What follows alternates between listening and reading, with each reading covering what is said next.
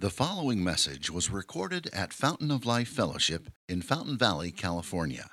For more information, visit www.folfcrc.com. Luke chapter 20, verses 19 to 26, page 879.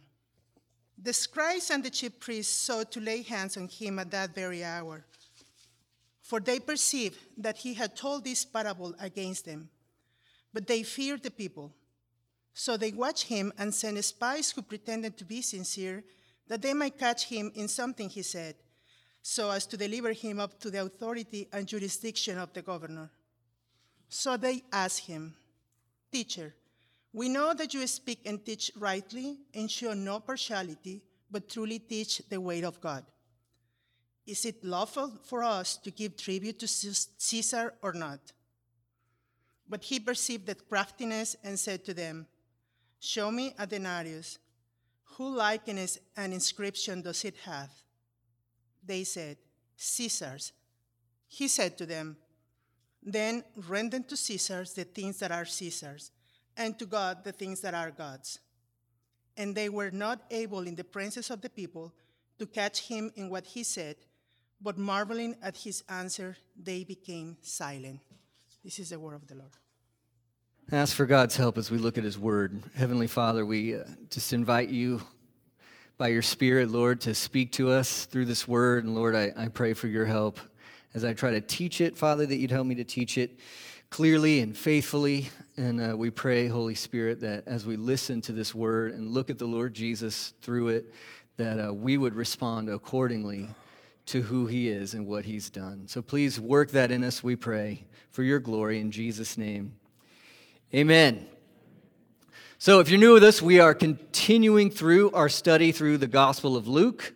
And we've been watching, haven't we, uh, week by week as things get more intense between Jesus and uh, the religious leaders and institution of Israel. Why is that? Why the intensity? Well, the major reason for that is that Jesus has finally publicly, officially asserted his authority as king. And you remember people have tried to make him king before. You remember that? You read about it in John 5. Uh, remember the crowds on the on the plains and there's nothing to eat and jesus takes the little boy's lunch right the, the loaves and the fish and he just starts starts serving it up and he feeds thousands and thousands of people with baskets left over and they're like crown him as king and you can understand it right who doesn't want an economy with free, miraculous food? But he withdrew then, didn't he? He backed away. He wouldn't have it. He was not ready to come out as king because it wasn't time, because he's not that kind of a king. But you'll remember now, we've been studying it. He's entered Jerusalem at Passover with crowds swelling around him, singing his praises. He went to the temple, overturned it as corrupt, shut it down even for a moment, with all the activity focused on himself, his teaching, his healing of the lame and the blind. But this certainly gets us to uh, what is one of Luke's main points. He's, he's boxing us with it week after week. It, it's going to be like a month and a half for us here. And the question is this how do you respond to Jesus' claim of authority? How do you respond to his claim of authority? Because Jesus is saying, if you want to know me, you have to know me as your king, your ultimate authority. You have to know me as your king. Not a politician kind of king, right? People be happy with that. Like I said, heal all the sickness, free food.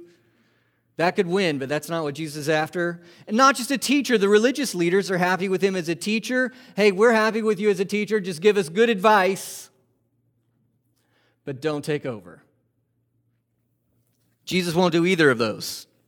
He comes as the, the divine promised king who wants to be king over you your heart, your mind, your soul, your motives, your truth, yourself, your goals, your life, your everything. He wants to be, you know, how come he didn't go to the Roman uh, fortress when he came into Jerusalem, set people free from Rome? How come he didn't go even to Herod's uh, castle or whatever he lives in. I don't know if it's castle, mansion, palace. How come he didn't go there and, and reorder Israel? That's not what he was after. He went after. He went to the temple. He wants your worship. He wants your worship. what you love, what you serve, what you live for. And we've seen, haven't we? And we'll see it over and over again. We see it in the religious leaders. The human heart doesn't always respond very well to Jesus' assertion of total authority. It doesn't respond very well to Jesus' assertion of total authority. Let me try this one on you. Hey, Jesus says, submit to me. You know what happened? I say the word submit, and it's like a flock of mosquitoes just went after you. Except they're not flocks. What are they? That's geese. I don't know. Swarms. Thank you. Swarms of mosquitoes. I said the word submit, and you went like this. Right? Submit. Because what? No. We're Americans, right? We're individuals. We don't submit. But hear me. Jesus says loud and clear. What's he say? Submit. Submit. Uh, last week, uh, you heard Habib open up this parable about the vineyard that comes right before the text we're looking at this morning. And there, Jesus basically said, right, that the leaders of Israel, those who are meant to steward the vineyard of God's people for God's sake, they want to replace God because they want to be the authority themselves, to the point that when God sends his very son, they would kill him so that they could be in charge. You see this at what's their attitude towards Jesus' claim of total authority? It's murderous. We want anything other than to submit totally to a king like this. You think about this more and more, and the text starts to grab you. And I just want to remember a few things with you. Is, you know, even as we talk about Jesus' claim of authority, you realize, right, you already have an authority. There's uh, different ways of looking at this. One is like the, the ontological way, the metaphysical way. Here's what I believe about this Jesus is absolutely king right now, he is the authority, okay? But that's not the way I'm talking about it right now. You actually already listen to something and serve something every day. You have right now a practical authority. And so the first question this text wants to do for you is ask you to be honest about that and just name it. What is your authority?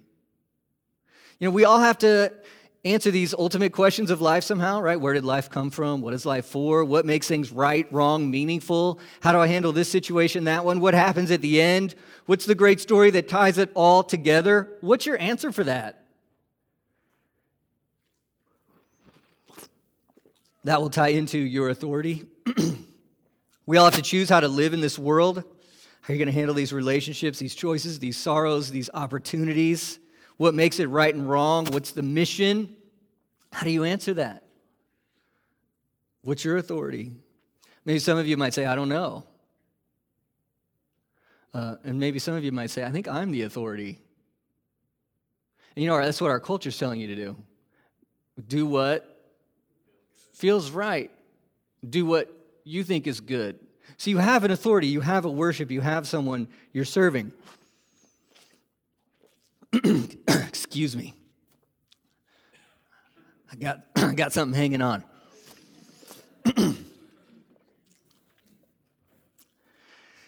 we have authorities. Jesus is claiming to be the ultimate one. And he wants to do undo all competitors. He wants to undo all competitors. So what's our response to his claim of ultimate authority?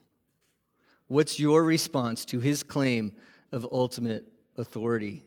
We see the response of the religious leaders, right? Again, it reminds us of how the human heart responds to this claim. Think about the scribes and the priests and uh, their identity that comes with the authority they have over the temple. They're seen as respected, powerful, influential, wise, the leaders. And not only that, they're making some good coin on the side from the temple. Remember that? You got to have the approved money, approved sacrifice. Jesus comes in and overturns that. Overturns that, says, This is wrong, and you're off. I'm the authority. And you, you have that moment.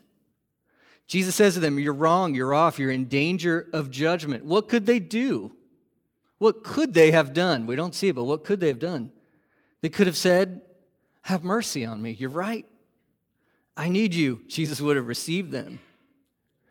But this tension of them having to get up, give up this identity and power, their own authority, and to submit to his is something they just, it literally sets them on fire. And you see in verse 19 what they want to do. It was in our text this morning. The scribes and the chief priests sought to lay hands on him when? That very hour. For they perceived that he had told that parable against them, but they feared the people. So, what do they want to do when he's right there in the flesh saying, I'm the ultimate authority? Submit. What do they want to do?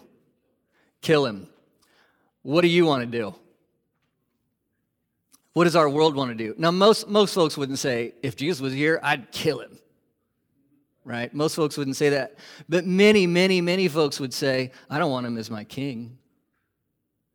Or I'll take him as like a partial king, you know? I like him for this part, but this part of my life, I'm keeping that for me. I'll take him as a good advice teacher, but that part of my life, I'm keeping that for me. I don't want to kill him, I just don't want him as king. But listen, that's who he is. He's ultimate authority, He's king.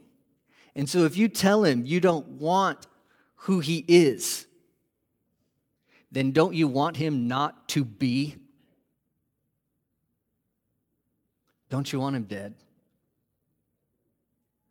Well, for the scribes and chief priests right then, they didn't have that, op- that option, right? The, the crowds are enamored with Jesus. They're enamored with him. And so they can't kill him right now because the, the crowds are all tipping Jesus' way. So, what do we do when we want to reject Jesus' authority, but of course we can't get our hands on him, right? How do we, what do we do with this? You undermine his authority. You undermine his authority. You come up with reasons, rationalizations for why it doesn't fit for Jesus to be your authority right here and right now. And that's what these guys do undermine the authority. So we're, we're going to look at this passage, and we're basically, we, we've seen that Jesus has claimed to be ultimate authority. Now we're going to watch religious leaders respond to Jesus' claim by undermining it. Then we're going to see Jesus respond to their response. And he's going to show you, I think it's going to vindicate the validity of his authority. So they respond to his authority by trying to undermine it. He, validate, he validates his authority in the wisdom that he gives. And then the third picture, we see their response to Jesus, his response to them. Why did Luke, why did Luke write this? Just a history lesson? Could we sit here and go, man, those chief priests, they were idiots, and just leave it at that? What does he want from us? How do you respond to Jesus' authority? How do you respond? So let's look. Their response to him, his response to them, our response to Christ. First of all, we see the scribes and the priests want to undermine Jesus' authority and just come up with a nearly genius plan. Verse 20. So they watched him and sent spies who pretended to be sincere that they might catch him in something he said so as to deliver him up to the authority and jurisdiction of the governor. And this is a little bit hilarious because they've been so severely trounced by Jesus. What do they dare not do in person? They cannot go and sit there next to him in person because his authority is so great. They'll, they'll be embarrassed, they'll be ashamed. And so, what do they have to do? You know, send out the minions, right? Send out the minions, the invisible ones who are spying on him. I mean, can you imagine this tension? You know, if you guys held me to this like standard of perfection every time I preached, I would fail, you know, so badly. Jesus has this crowd of spies, you know, with their little, they don't have iPhones, right? But whatever they're, however they're doing this, you know, every little jot and tittle waiting, looking for something to get wrong. And they're pretending to be sincere. Oh, Jesus. Jesus. And they're watching to catch him in something he said. And what's the goal? We got to get him in front of the governor. Here's the issue Here's the issue they're thinking we've got to undermine Jesus' authority. These things can work out together. We've got to get him to be the next in line on fake warrior messiahs. There were lots of those at the time. We've got to get him to be the next in line here. We've got to get the people riled up so that Rome comes. And then when Rome arrests Jesus, what will the people then realize about Jesus? Because we know, right? A messiah can't be arrested by Rome. Then the crowds will give up on him. Will undermine his authority. And they come up with a nearly perfect question. The more I study this, the more I think these guys are good. They are clever. Listen to this question, verse 21. So they asked him, Teacher, we know that you speak and teach rightly and show no partiality, but truly teach the way of God. Is it lawful for us to give tribute to Caesar or not? We're talking here about the tribute tax, and I think all taxes to Rome are kind of included. Um, you'd have to give one denarius, it's like a day's, a day's wage to Rome once a year. And this was a huge controversy at the time, huge controversy. So, on the left, kind of more progressive side, they would say, hey, let's go ahead and pay the tax because it could be worse. When Rome took over your land, they usually didn't say, you have to stop the way you worship. They'll let you worship the way you want as long as you submit to them politically. And so it's like we pay the tax, the Romans let us do our things as long as we don't make trouble, and uh, we, can, we can keep doing things kind of as we see fit. Go ahead and pay it.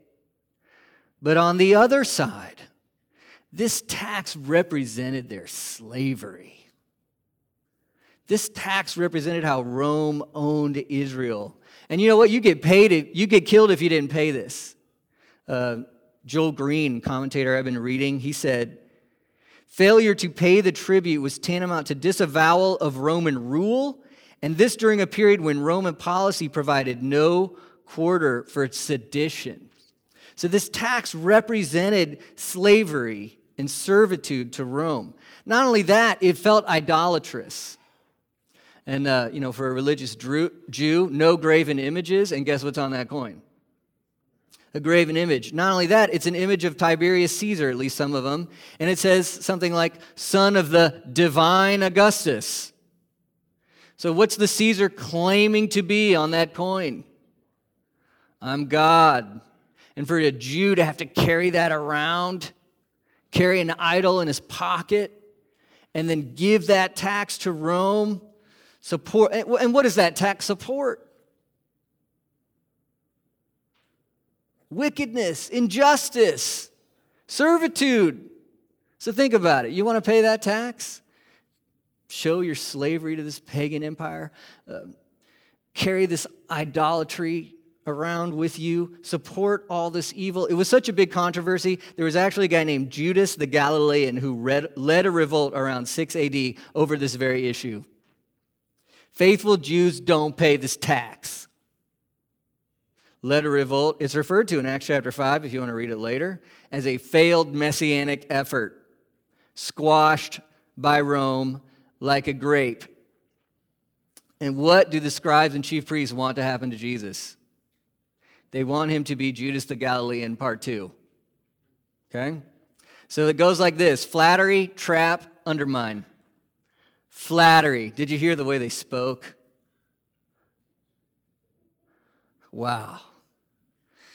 So they asked him, Teacher, we know you speak and teach rightly. Show no partiality, but teach the way of God. Why the flattery? You know the difference between flattery and encouragement, right? Flattery wants to get something, encouragement wants to give something. This is flattery. They want to get something. You know, if, you, if you've got a young teacher, I know because I've, I've felt this. If you have a young teacher, I'm not, I'm not young anymore. If you have a young teacher and, uh, hey, you, teacher, we really appreciate how you preach the word of God. And, oh, thank you, you know. And you don't care what people think about. Oh, you're right. Although what you're saying about me right now feels so good. But I don't care. I don't need it we have a question for you, right? And every young teacher's like, oh, they're coming to me with questions.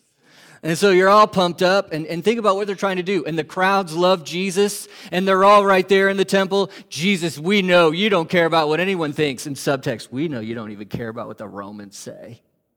You're free from them. Look at all these people supporting you, right? They're trying to gear him up so that he's ready to do what? Off with Rome. And then they'll say, ah, we got what we wanted.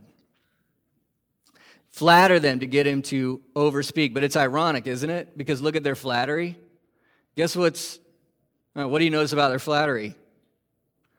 It's true.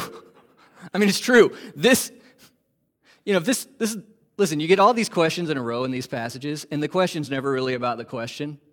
They, they're not really talking about taxes. They want to undermine Jesus. The next one, they're not really talking about the resurrection. They want to undermine Jesus. The next one, they're, they're not really after any of these questions. They're trying to undermine Jesus. And we see they're just playing games. And so the, the big picture question is are they a trustworthy authority? Do you want authorities who just play games? No. Who's the only one who remains sincere and truth oriented? Jesus, so it has this ironic, uh, he is the trustworthy authority. Flattery first, then the trap. The trap of a yes no question. How do you feel about yes no questions? Do you like them, yes or no? They're often too simplistic. They don't give the option for wisdom or depth. So they give him this yes or no question Is it lawful for us to give tribute to Caesar or not? They set the ground rules with the yes or no question. You can go here or you can go there. If he says yes to the tax, what does, it, what does that do to his authority as a Messiah? It undermines it. Come on. Is any real Messiah going to offer tribute to pagan kings? No way, right? You read the Old Testament, the pagan kings offer tribute to the Messiah. That's what happened with David, right? No, would, would any real Messiah support idolatry? If he says just yes to this tax, it, the whole cleansing the temple thing is a fraud. That was an act. He didn't mean it. If he says a blanket yes to this question, he will be rejected by the people. They are all against this tax and against Rome. His, his authority will be what? Undermined. We can't kill him, let's undermine him. On the other side, on the other side, if he says, no, we shouldn't pay the tax, we should revolt against Rome, sedition is a capital offense. And guess who's just around the corner? the Roman army. And they can go to Rome and say, there's someone claiming to be king and denying the tribute to Rome. And history is full of the stories of what happens to people like those. They get obliterated. So, Jesus, either way, I mean, it's a, it's a very clever question, isn't it? Either way, here Jesus in front of this crowd, he has to answer. He's on the spot. They're all watching, thousands are all watching, and the stakes are immensely high. Are you Messiah or not? Pick one. The crowd will hate you, Rome will kill you. Pick one. Now, yes or no? I'd be like a deer in the headlights. I didn't practice, I didn't take that class in seminary. Uh, oh, but Jesus. Hmm. Doesn't the human heart do this when it wants to get out from under Jesus' authority? Yes or no questions? Hey, isn't the church full of hypocrites? Yes or no? If you say no, you're a liar. If you say yes, then well, Jesus can't be Lord, right? Because look at all these fake people. Can't be Lord. Yes or no? That's not a yes or no answer. Isn't the Bible written by humans? Yes or no? Yes? Well, why would I trust the opinions of a human as my ultimate authority? Who are you trusting as your ultimate authority if it's not the Bible? Will I have to align with this, with this political party? Yes or no? Because if I do, I, I, Jesus can't be Lord. Or does God bring suffering? Yes or no? Because he can't be good if he brings suffering, right? Does he bring suffering? Yes or no? You see what happens with all these yes or no questions? And sometimes people use them to say, see, Jesus can't be king. I'm out. See? He can't be the authority. I'm out. Because of this, because of that.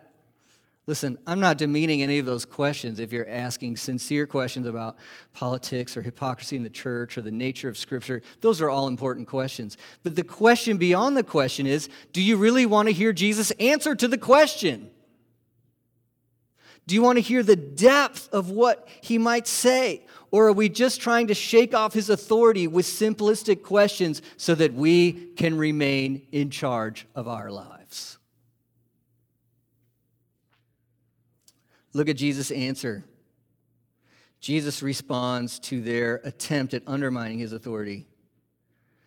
Number one, you see, Jesus knows their heart. Verse 23 But he perceived their craftiness. What does he see? Their craftiness. Does Jesus see our motives even today? Does he see not only the questions you're asking, but why you're asking them? Sometimes that second part is far more interesting. You know, I have a question I need to ask, you know, for a friend. is this allowable? Can I do this? And, and, what if the underlying question is, I want to be in charge of my life and not have to have him be in charge? He sees our motives. Listen, we want to be a church where if you have sincere questions about anything under the sun and how it relates to Jesus, we want to talk about that. We want to try to answer it. Tr- truth has answers. Ask the questions. Ask away. This is very important to me. I want to be able to ask those questions. But the bigger question than that is what's your motive for asking the questions? Say Jesus came, you know what? Say, say he is legit as the authority. Would you submit? Because some people keep asking, asking, asking, just so they can feel like they have an open mind and never land anywhere, never commit to anything. He sees our motives and he exposes theirs. And I told you a lot of Jews at that time did not like to walk around with a denarius in the pocket. You remember why? It's like a little idol. Most Jews wouldn't have them. Jesus says, Show me a denarius. And what happens pretty much immediately, it seems like? And I like to think there was a little pause right there. And Jesus just kind of goes, Because they have one. This crowd has one. How come he knows this crowd has one? Because the chief priests were in league with Rome and they supported the tax. Exposed just a little bit. Oh, I see. Why are you asking the question? Sounds like you've already come to a conclusion. Why are you asking? He, expo- he sees their hearts, exposes their hearts, and then he answers with wisdom. By the way, does he fall into their trap of yes or no? No. Look at this. It's just, it goes so deep. Whose likeness and inscription does it have? He says. And they said, Caesar's. And he said to them, Okay, render to Caesar the things that are Caesar's, and to God the things that are God's. And what do we all have to do when he talks like that? Hmm. We have to think. We have to ponder.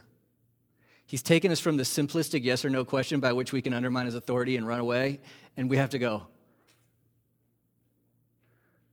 what is he saying? We have to, we have to grab onto his wisdom that he's sharing. We have to consider it.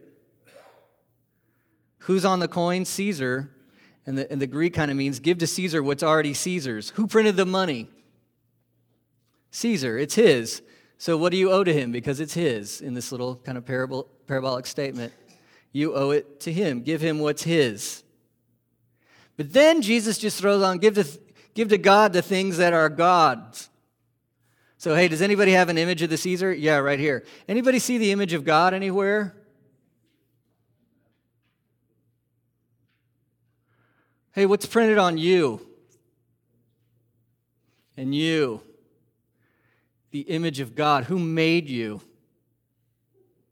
God. To whom do you belong? God. So, what then should you give to God?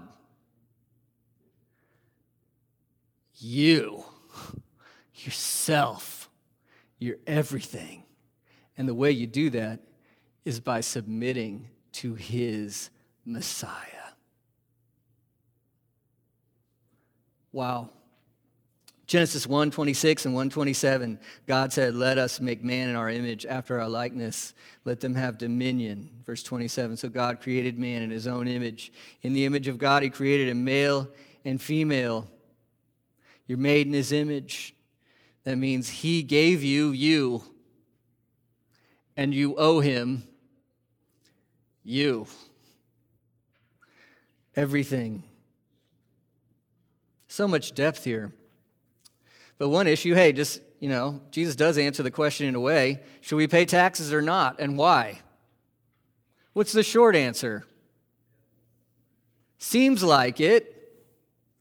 Listen, didn't he already tell us about the nature of his kingdom? It's going to be in two parts. Hasn't we seen this before? The first time he's going to come, did he ride into Jerusalem on a white horse? No, that's when he comes back. What did he ride in Jerusalem, remember? A donkey's colt? Humble?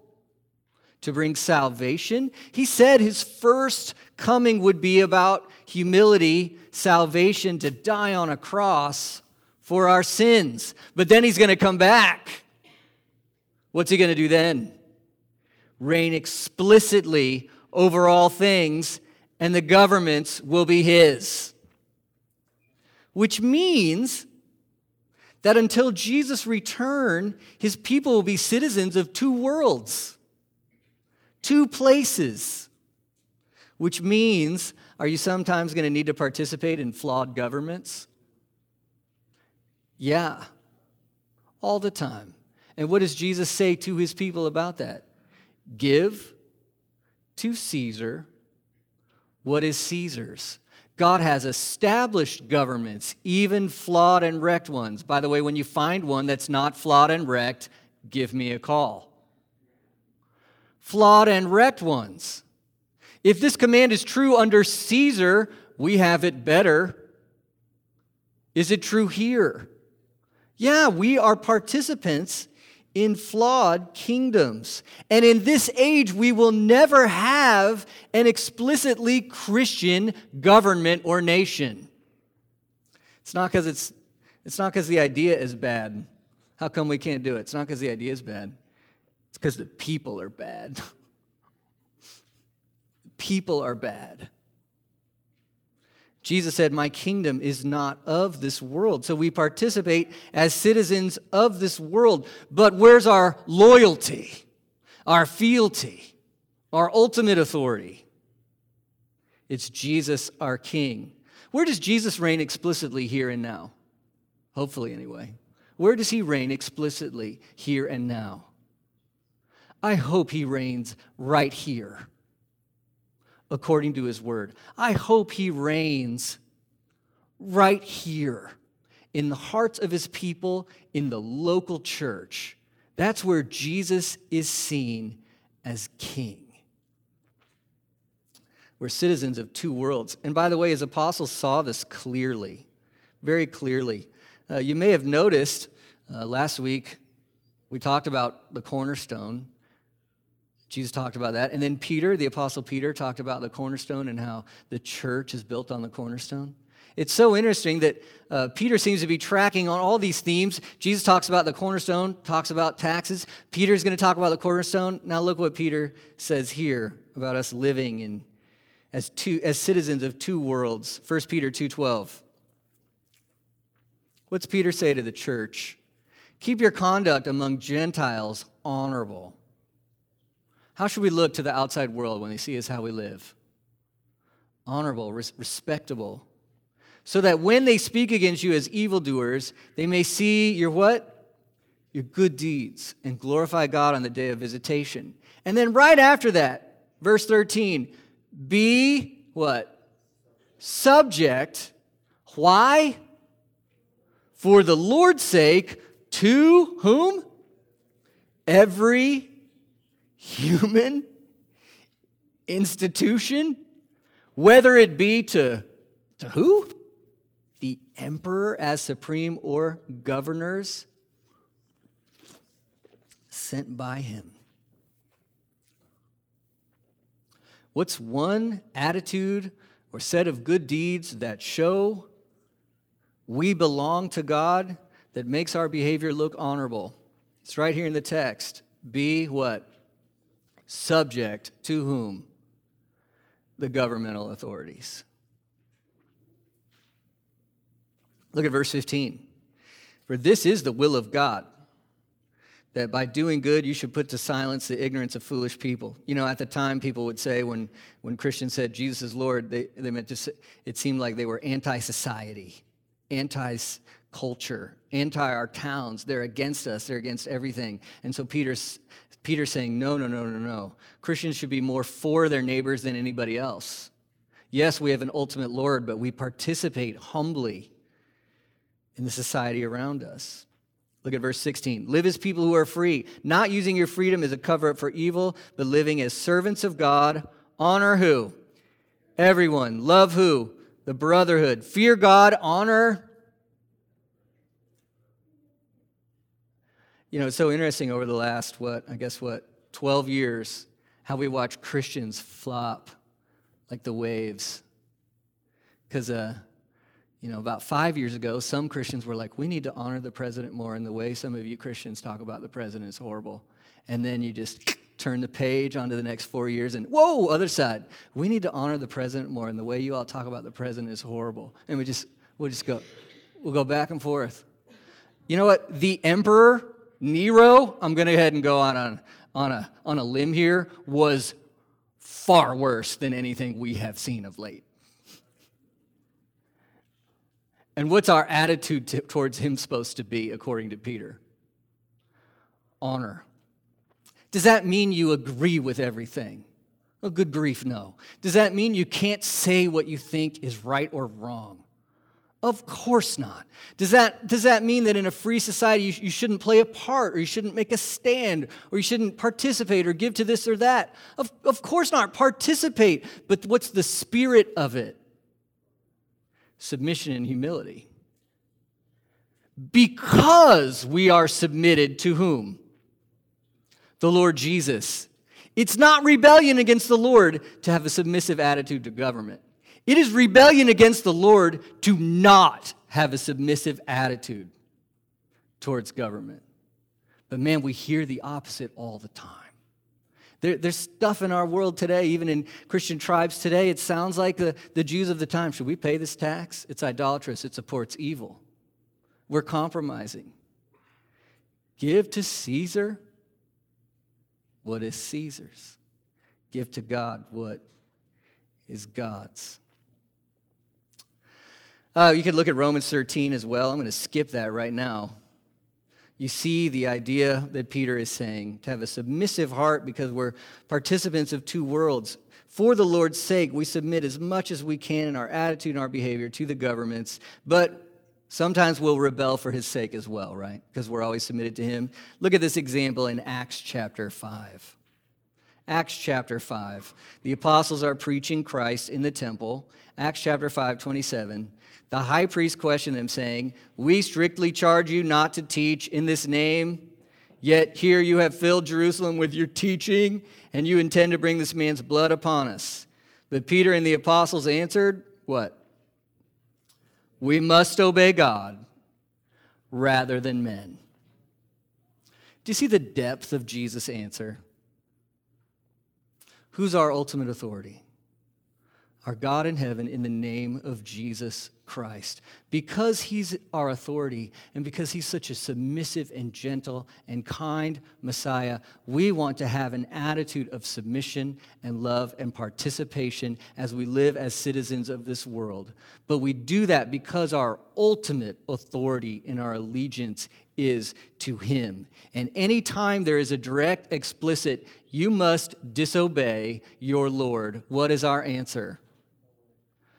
We cannot. And then we start a war. No. We say, We cannot do what you will to us. We cannot disobey our Lord. Do, do what you will to us, which means this Am I going to, if there comes out a new law in the pipeline of California on what pastors can and cannot speak about, what do you need to hold me to and support me in? I'm going to speak about that the next Sunday. Because who's in charge of what we preach? Jesus. He's our authority. We choose Jesus. So, wrap it all up. Jesus drops us on him, right? They thought they had him. Who's on the coin? You know, you can imagine them pausing. Who's on the coin? Caesar. And they were just ready for him to go. And down with Caesar. He doesn't do that. Instead, give to Caesar what is Caesar, gives to God's what is God's. And I just imagine the whole crowd is going. And look at their response. Verse 26. They were not able in the presence of the people to catch him in what he said. What was, what was, what's, how are they feeling? But what? What's that next word? Marveling at his answer they became silent.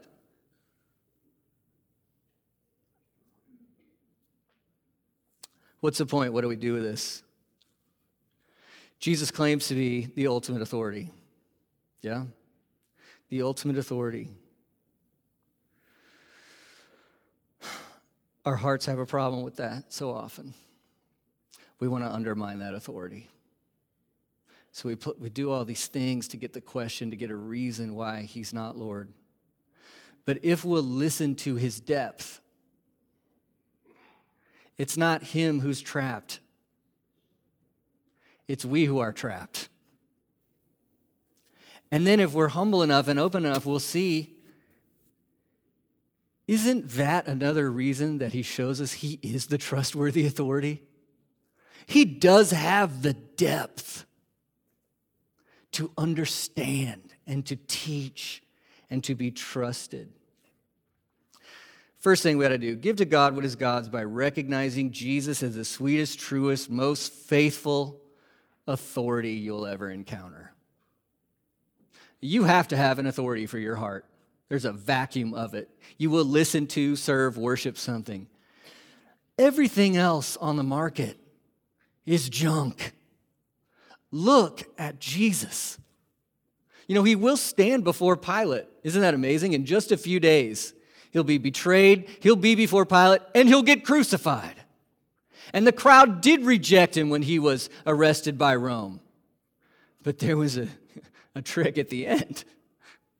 He rose from the dead.